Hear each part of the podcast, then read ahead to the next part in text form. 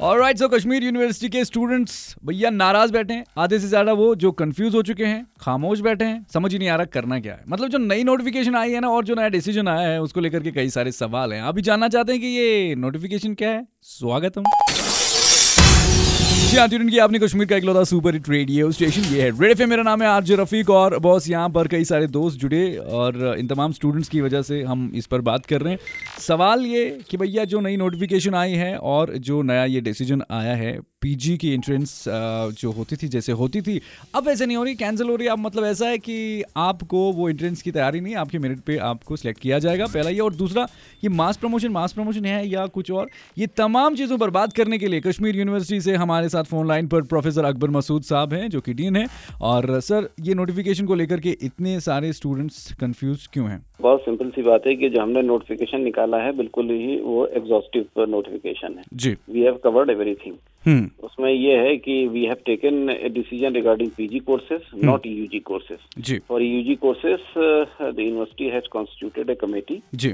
और under the chairmanship of DCDC उसमें जितने भी स्टेक होल्डर्स हैं हम्म। जैसे कि प्रिंसिपल्स हैं हायर एजुकेशन है ये है सारे लोगों को कॉन्फिडेंस में लेके and they will be taking a decision alright so ये तो यूजी कोर्सेज की बात होगी लेकिन पीजी कोर्सेज को लेकर के भी कोई डिसीज़न सामने आया है? रिगार्डिंग पीजी कोर्सेज जो है yes university has taken a decision और the decision is there will not be the conventional type of examination कि साहब बच्चा आ गया उसको क्वेश्चन पेपर दे दिया आंसर बुक दे दी कि हाँ साहब आप लिख लीजिए। तो that will not be there they will be assessed continuously और जो उनके असेसमेंट होंगे they will be considered as examination ठीक है ना? तो instead of writing one examination at the end तो वो है उनका रेगुलर बेसिस पे टीचिंग भी होती रहेगी एग्जामिनेशन भी होता रहेगा so that will be there Okay. तो जो ये मास प्रमोशन का कॉन्सेप्ट है तो it's not mass promotion the promotion to next semester shall be based on assessment okay जो ये ले रहे हैं कंटिन्यूस असेसमेंट होगा। ओके ओके ओके फ़िलहाल जो लगा है वो ये किया है कि साहब जो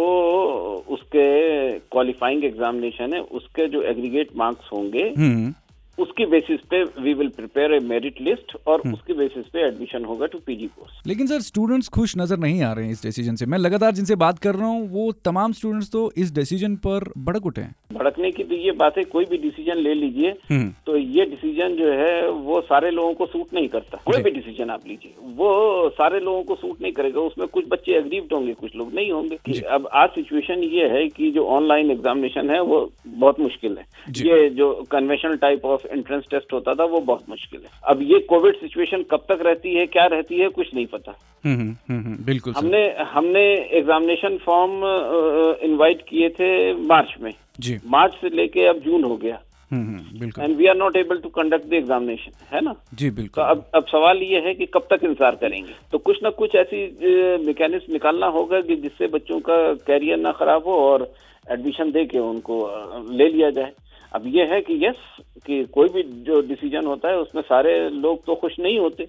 हम्म है ना? तो कुछ लोग ज़रूर एग्रीव्ड होंगे। ये जो डिसीज़न है they are very temporary decision okay और जैसे ही जो है ये सिचुएशन इंप्रूव होती है we will again switch over to the जो हमारा पुराना से मोड है। हाँ हाँ। हाँ ओके ये ये सारे जो है ये एग्जिजेंसी डिसीज़न है। वो हमने ऐसा नहीं किया है कि ये बिल्कुल खत्म ही कर दिया। Alright so thank you so much sir 93.5 Red FM सुन रहे हैं आप। मेरा नाम है आरजे रफीक। कुछ अगर आपके भी ऐसे क्वेश्चंस है तो भैया आकर के लिख सकते हैं फेसबुक इंस्टाग्राम हैंडल्स पर। आरजे रफीक रेड एफएम के नाम से मिलता हूँ मैं।